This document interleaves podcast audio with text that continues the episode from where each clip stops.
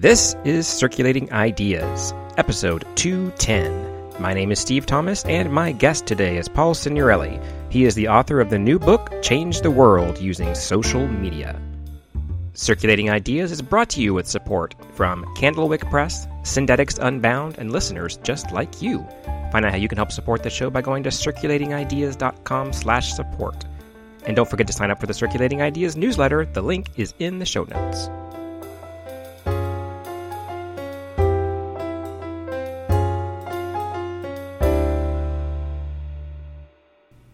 This episode is brought to you by Candlewick Press, publisher of Book Buddies, Ivy, Lost and Found, the first of a charming new early chapter book series about library toys and the children who borrow them, written by Newbery honoree Cynthia Lord and illustrated by Stephanie Graegin. In a starred review, Booklist called Ivy Lost and Found an engaging story of insecurity overcome by hop, courage, and love. Ivy is the library's newest book buddy, a toy that can be checked out just like a book but she'd rather go back to being what she was before the librarian's favorite childhood doll.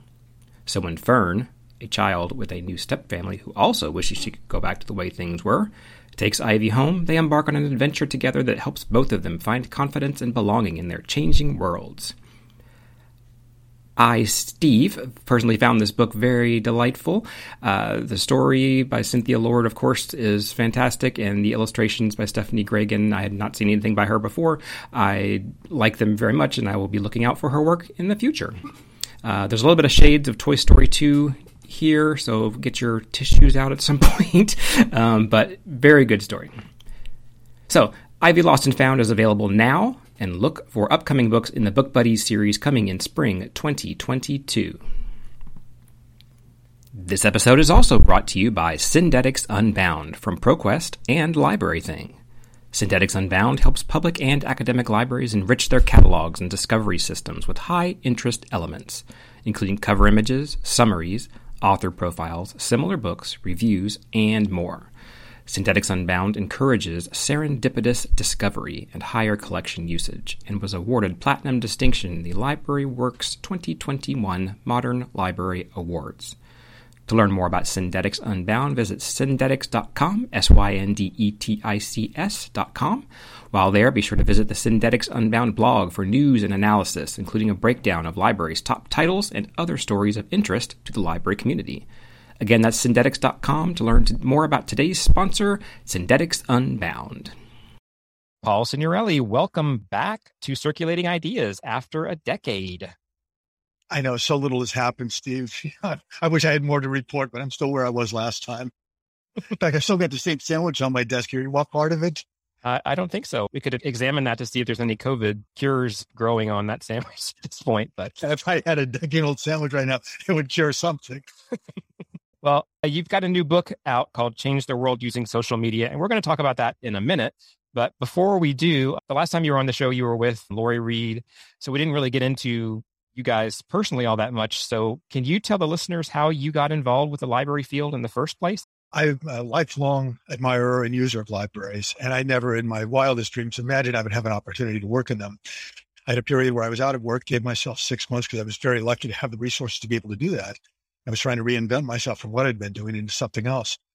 Among the dozens of things I saw and applied for was a position with San Francisco Public Library to be their first ever director of volunteer services. It's the funniest story, Steve. I put that in, and later that day, I get a phone call from somebody in their HR office. We got your application. We just have a question for you. I said, sure. The question was, why did you wait so long to apply? I said, well, frankly, I saw it this morning. I filled it out. I hopped on the bus here in town, dropped it off, and that's how fast I responded. He says, well, it's been out there for five or six weeks and we're almost at the deadline. I said, well, unless that's an issue, I'm glad I'm in, but that's why I just saw it. That's, that's how I start. That was the foothold into getting into libraries and also a lot of the other things I've been doing. It was a magnificent change. Great. So your book is called Change the World Using Social Media. What led you to want to write this book in the first place? Oh, it's the craziest thing. I've been involved in two books, as you mentioned. The first one with Lori and this one. You get these emails and phone calls you never forget. In September, it must have been around 2017, I got an email saying, Oh, we see that you're doing a class for the American Library Association on social media, and we're wondering if you would turn that into a book. Now, you have to understand, I've got a lot of friends who love practical jokes. So my first reaction is, who would want to turn a class into a book? There's got to be a joke. So I went online and realized, oh, well, this is from a real publisher. What do I do now? So did some quick research, wrote back and played it as straight as I could. Say, oh, I'd be, I'd love to talk to you if you want to set up an appointment. Be happy to discuss the possibility of doing that book for you. That was on a Friday. The following Monday, we had a three way conversation. The acquisitions editor, Charles Harmon, who I will mention repeatedly in this conversation because he's just a prince of an editor, just the most supportive person you could want to work with. But the three of us got into a half hour call talking about the possibility of transferring an existing course into a book. And by the end of it, Charles had asked enough astute questions to realize that that was an okay idea for me.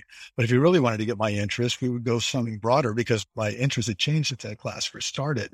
And that's how the idea of doing a, a much broader thing on social media in terms of social change came about. It was my saying, I want to go bigger. And he'd say, well, how about this? And I'm like, you would pay me to do that? And the answer was yes. So that's how the book came about. Both times I was not trying to sell books at that point in terms of pitching ideas. I am the worst pitcher in the whole world. I've pitched dozens and dozens of things. I wrote a few unpublished novels that never got anywhere. Still hold on to them, hoping for the day when they get discovered. But in both cases, people came to me and said, would you do this? And I'm thinking, you're asking me? Well, of course I would do that. So that's how the book started. And what was that course that you were teaching at ALA about?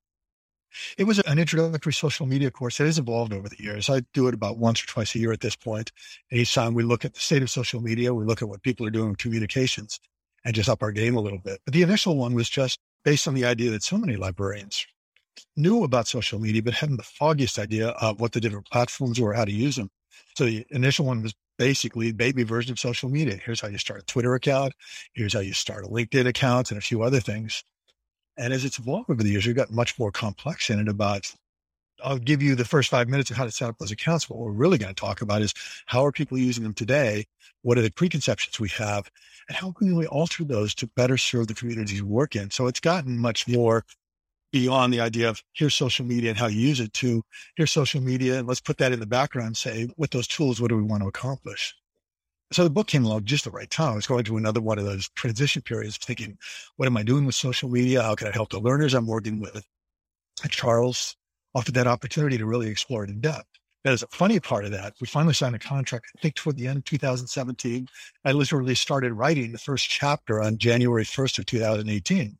First couple things were so easy because I was immersed in it. And I knew that as we went further into it, it would be more complex and the writing process would slow down the first couple chapters were banged out in about six weeks. The deal I had with Charles was I'm not going to wait turn in a completed manuscript. I'm going to send you stuff as soon as I get a chapter completed so that we could fine tune it as we go. And then down the road, save editing time and rewriting time. Six weeks into it, this thing you may have heard of happened in Parkland where the students were in a classroom and that whole thing just blew up literally when the survivors who were magnificent students, far beyond the wisdom of the usual high school students' years, turned that tragedy six weeks later into March for Our Lives with 563 simultaneous marches all over the world. I was about in the early stages of chapter three, which I think is on Twitter. I have to look at the table of contents right now, but I was far enough into this at that point to say, this is a different world we're seeing here with these students. So I slowed down a little bit and started re-examining what I was doing.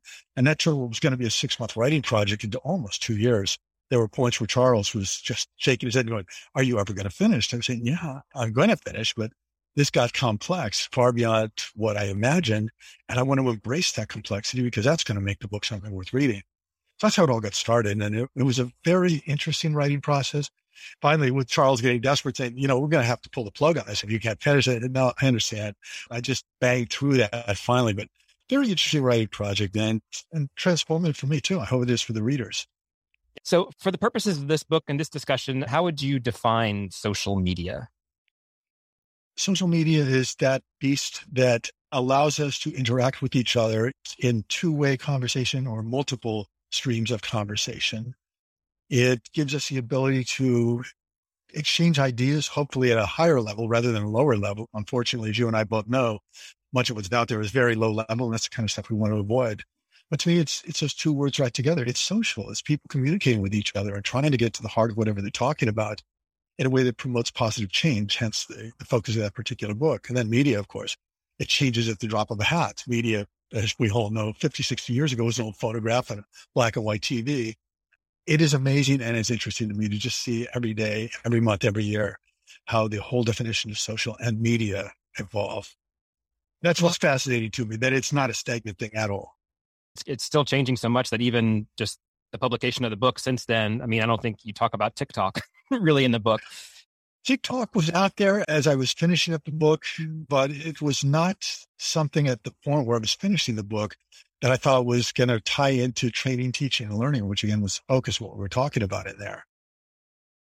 Yeah. And now it's this huge thing. And it also leads to things like even if you don't use that particular tool, it can shift the whole industry. Okay, now we're talking about video.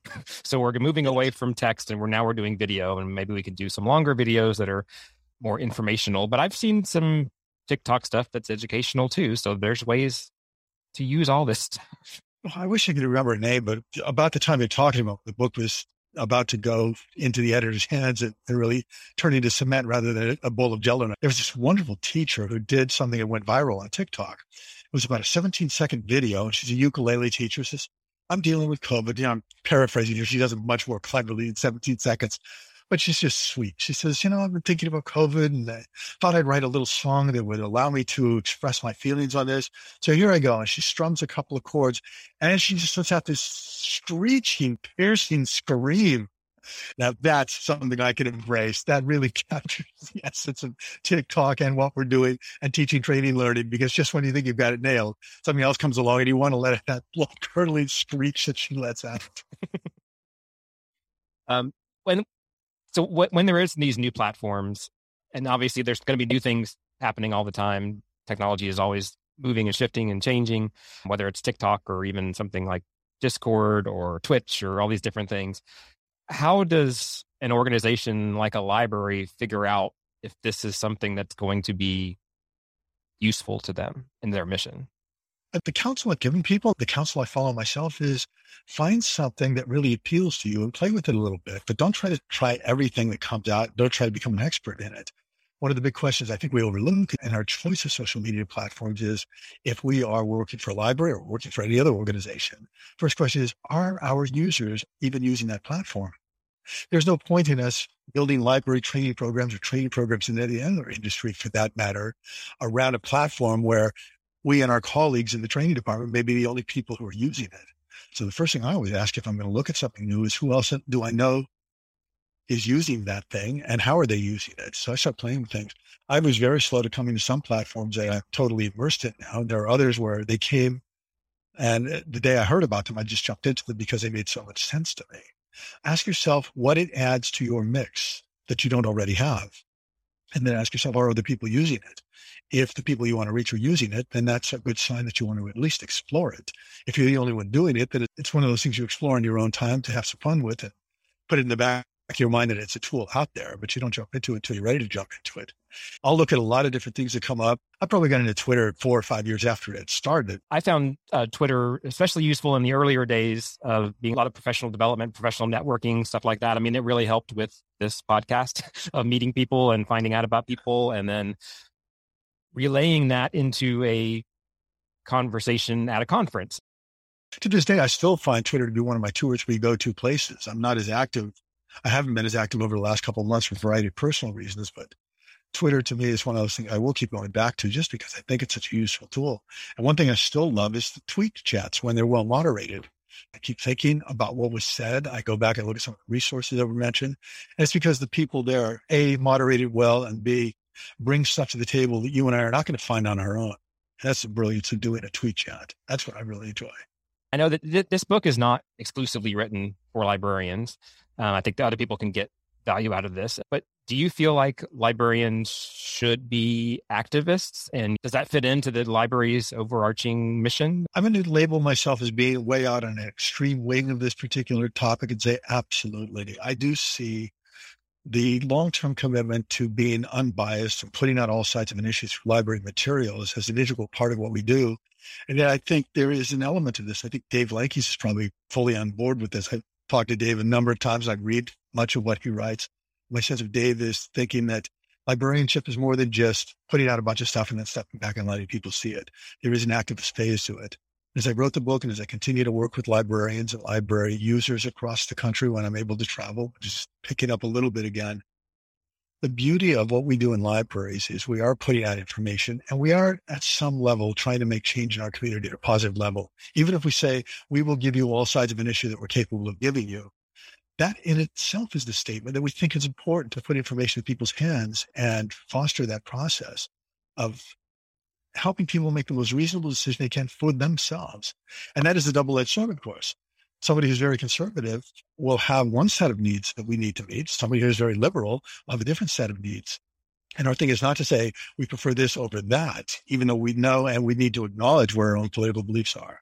But the beauty of what we do is that we reach those different groups. John Chrastka, I think it was from EveryLibrary, told a story a few years ago about somebody who was in the library and had put out a variety of books on a variety of different view, viewpoints on a particular topic. And for that particular community, most people were on one side of the issue. So the display of books suddenly became very unbalanced because all the ones that represented that particular viewpoint were out of the library, off the shelf, leaving the impression that the library was only promoting one point of view. So somebody that John knew contacted said, I've got a terrible problem. I'm being accused of being biased on the materials I put out.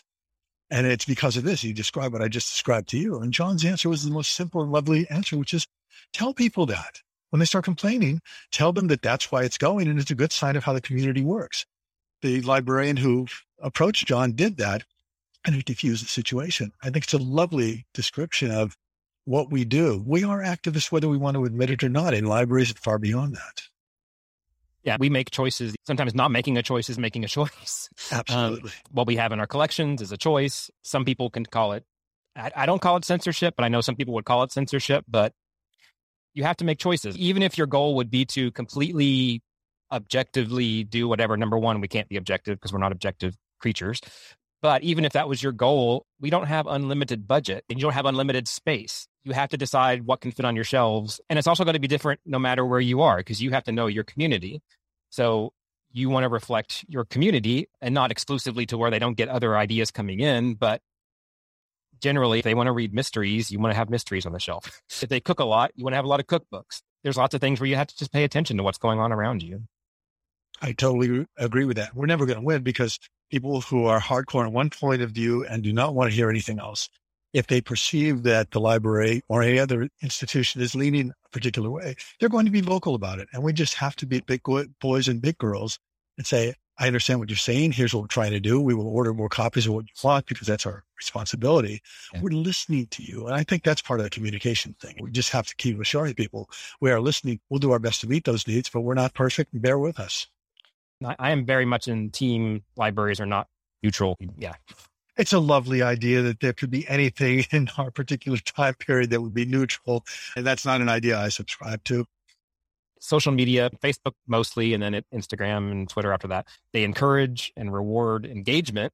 And of course, the best engagement, the most engagement you're going to get is harmful and negative because nothing gets people riled up and they want to keep fighting back and forth. So how can libraries or other institutions who are using social media or even individuals avoid that trap while at the same time using those algorithms for good? One thing is at that moment when you're most feeling beleaguered and you are most under attack, you do the counterintuitive thing of stepping back and taking a breath before you respond. I think that's a very important part of this. Social media by its nature demands that we respond immediately. And we all have kind of got that expectation. If we put something out, somebody doesn't respond in five or 10 seconds, we want to start taunting them saying, Oh, you're afraid of me. You're chicken. You don't want to do anything. And you have to fight that urge to get in there. A great rule of thumb I learned many years ago, and I wish I could tell you who taught me this, but it was when I was still at San Francisco Public Library. So this is a good 15 or more years ago the, the guidance was when you're about to respond to something, especially on social media, but anywhere, before you respond, you ask yourself, if that ends up on the front page of my hometown newspaper tomorrow, would I be okay with that? And if your answer is no, then you stop and you rethink what you're going to do. That's a hard lesson that most people have not yet learned. I say most people just off the top of my head. I don't have research to prove that, but I would say that the average person wants to respond right away and then dust off their hands and say, see, I told you, which is the worst thing you can do because then you're stuck with it. There is no way ever to retract something, even if you immediately delete your tweet or if you do anything to take it off any other platform you put it on, somebody will have copied it and will keep putting it out there. So the answer here is be a little patient, be a little circumspect, and take that time that our particular time period doesn't encourage us to take.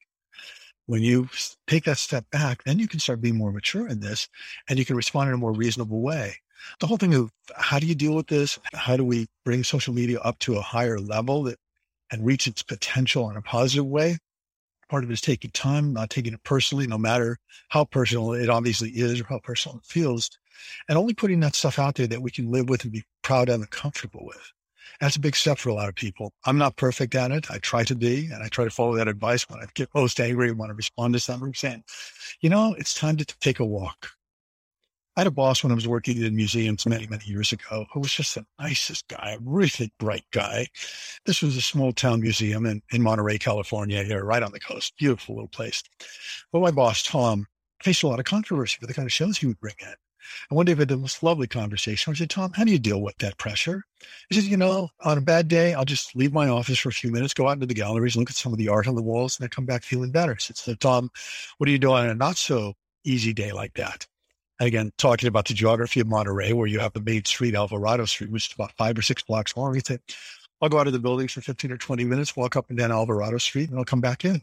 at that point, I wasn't going to give him up because I really wanted to get to the heart of it. It's so tough on those days when just everything is awful and you feel like people are calling you your resignation and you really don't want to be there anymore. Then how do you deal with it? Tom was not going to be daunted. His answer without a thought was, Oh, on those days, I just walked to Salinas, which of course is about 20 or 30 miles away. And I thought, this is the kind of guy I want to emulate throughout my career.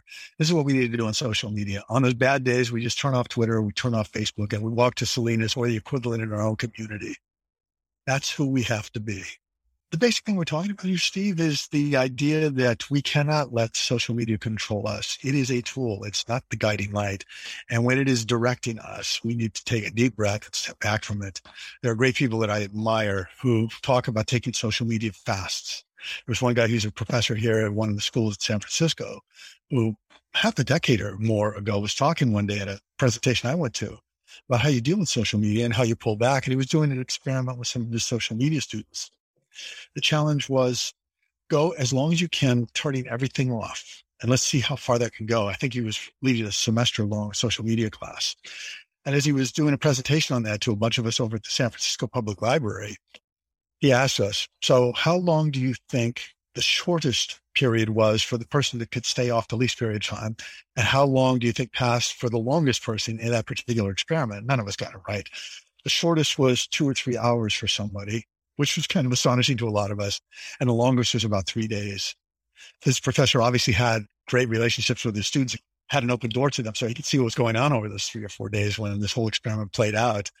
He says, people would come in and say, I don't know what to do without my social media. Like I'm on the bus going across San Francisco and I'm not sure what to do. And the guy said, Oh, why don't you look out the window and see what's out there as you're going by? Oh, okay we get so immersed in this, we think that if we're away from it for a few hours, the world will and we won't know about it. Well, I got news for you, folks. If the world ends, you're going to know about it. It's going to be the last thought you have, and you don't need to worry about that.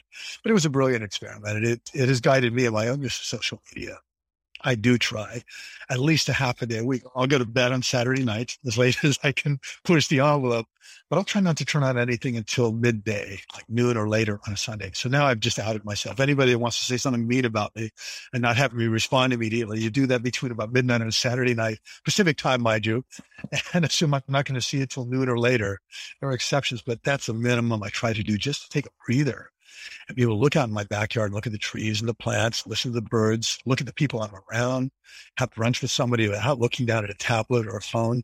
And it's wonderful. You know, really, COVID killed that because Saturdays now, outing myself with my schedule here. I hope people don't take advantage of this, but Saturdays, since COVID started, a small group of us who used to meet at a diner here in San Francisco, we went online with our brunches.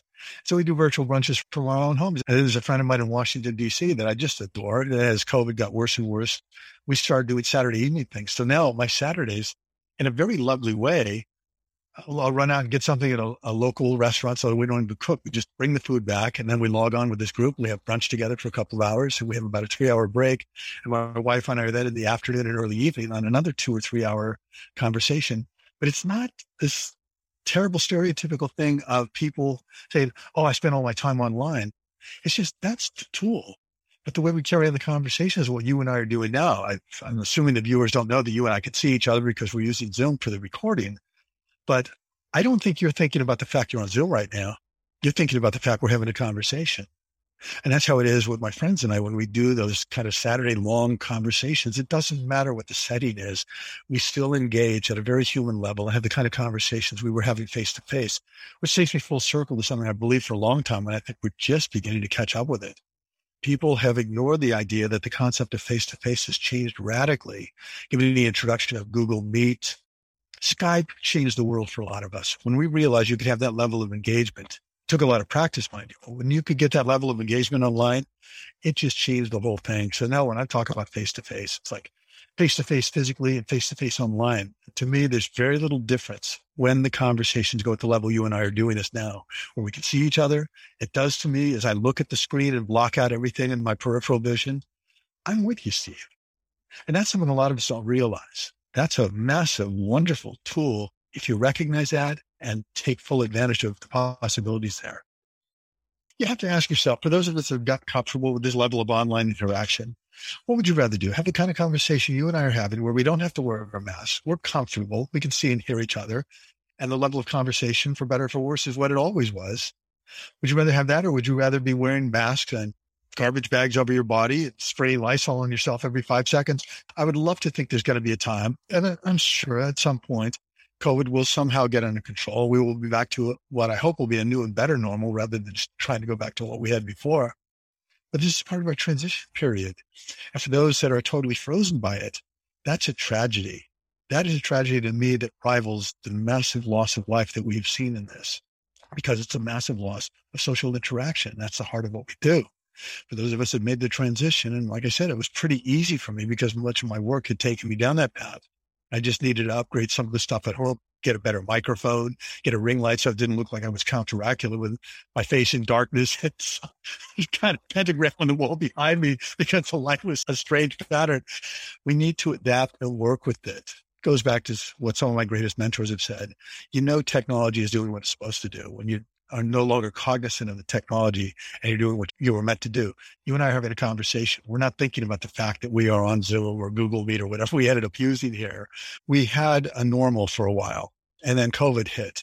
And so we were thinking about creating a new normal and then there was going to be a new and better normal. And finally we got to the point of saying, let us look for something that builds off of this and stop trying to go back, but create some hybrids that work for all of us. And for me, the, the real visionary people that I've admired and worked around in these last what is it now, about 20 months, close to that. That has inspired me a lot. You know me well enough to know I, I'm not one that sits back and goes, oh, I've always done it this way, so let's keep doing it. It's like, right. oh, I did that yesterday. Let's do something different tomorrow. Let's see if we can do it more creatively and better. So it's been a period of growth for a lot of us. But my heart aches for those people that have not been able to do that.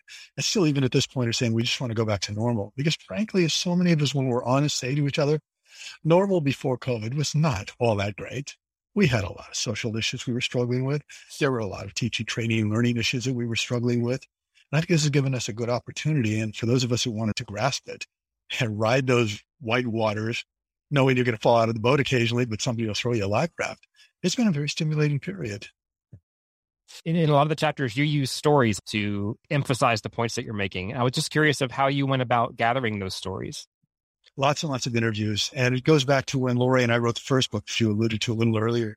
I realized early on that I did not want to do tape recordings and spend hours and hours transcription. Fortunately, technology caught up to my desire at the time we did that first book a decade ago. So in this one, it was the same process. I would set up interviews with people. We would use typed chat. So there was no uh, opportunity for the interviewees to make comments, quote unquote, off the record verbally and say, Oh, I didn't mean to say that. The process would be that we'd set up a shared document. I would type in a question. While they were answering, I'd be looking at their answer, reviewing previous answers. And I tell you, the, the process was just fabulous because while they were thinking through what they wanted to say and coming across exactly the way they wanted to come across, I could go back and see those nuggets that in a spoken interview into a tape recorder, you never have the chance to go back to unless you do a follow up interview. So while they're doing their, the next answer, I could go back and see gaps in what they had. And we would circle back and where it got really fun because it was typed chat, which produced a transcript immediately was I would refer them back to a previous paragraph and say, I'm going to drop a follow up question in there. Go back up there And it gave us a narrative flow that is not natural to the spoken process that you and I are doing for this interview. That was a, a great eye opener. Lori and I developed that for ourselves when we did the first book.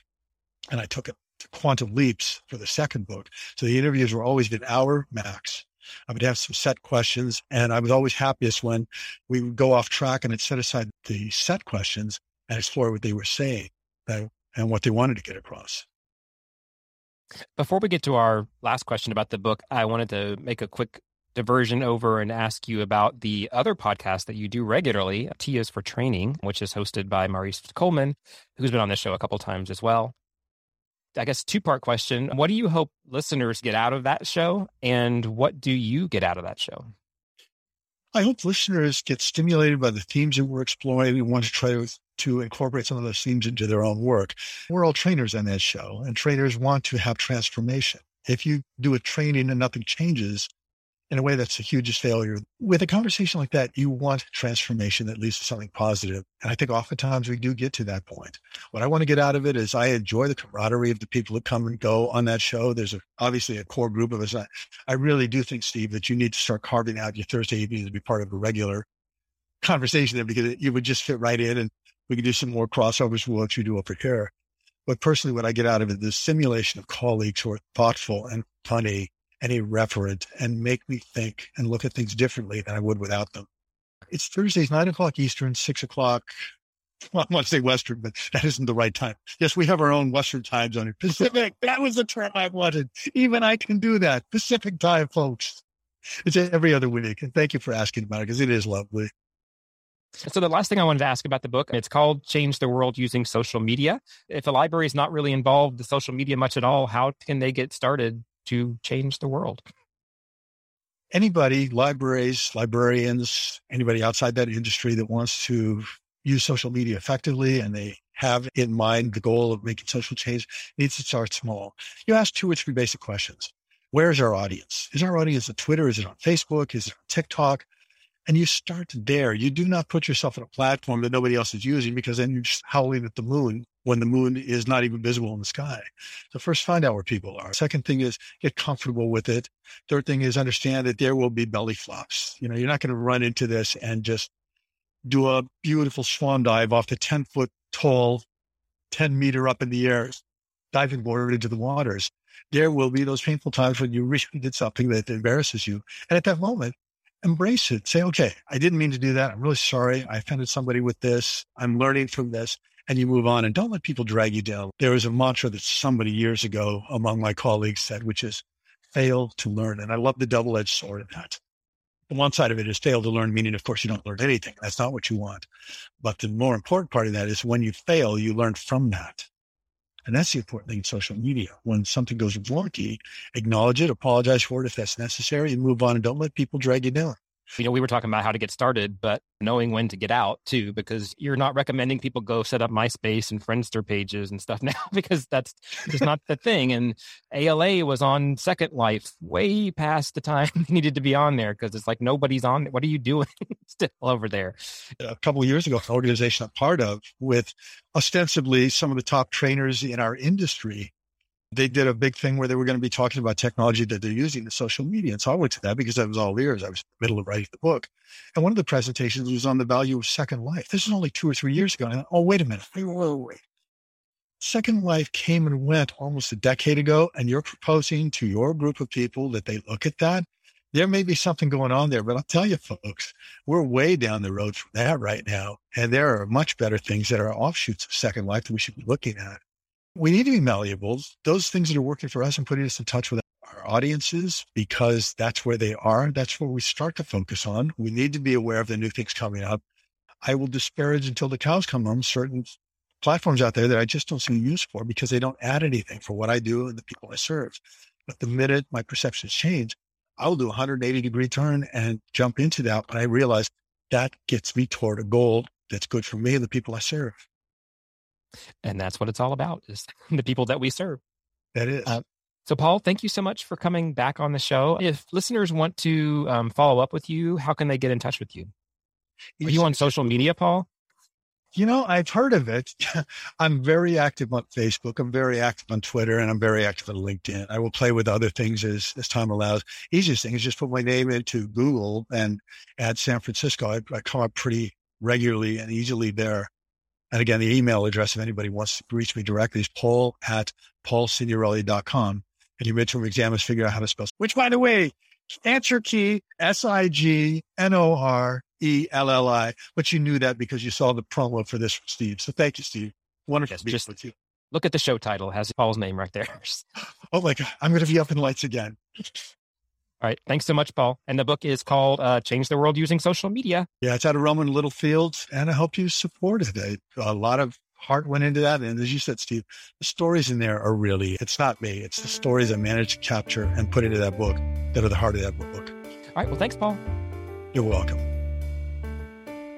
Circulating Ideas is produced in the suburbs of Atlanta. Views expressed on this show do not necessarily reflect those of my place of work or the place of work of guests.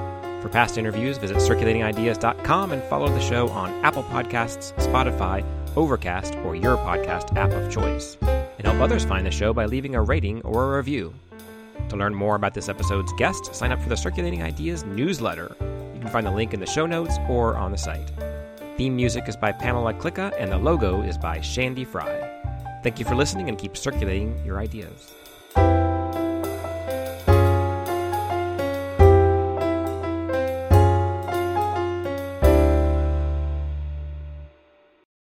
Thanks again to this episode's sponsors, Candlewick Press and Synthetix Unbound.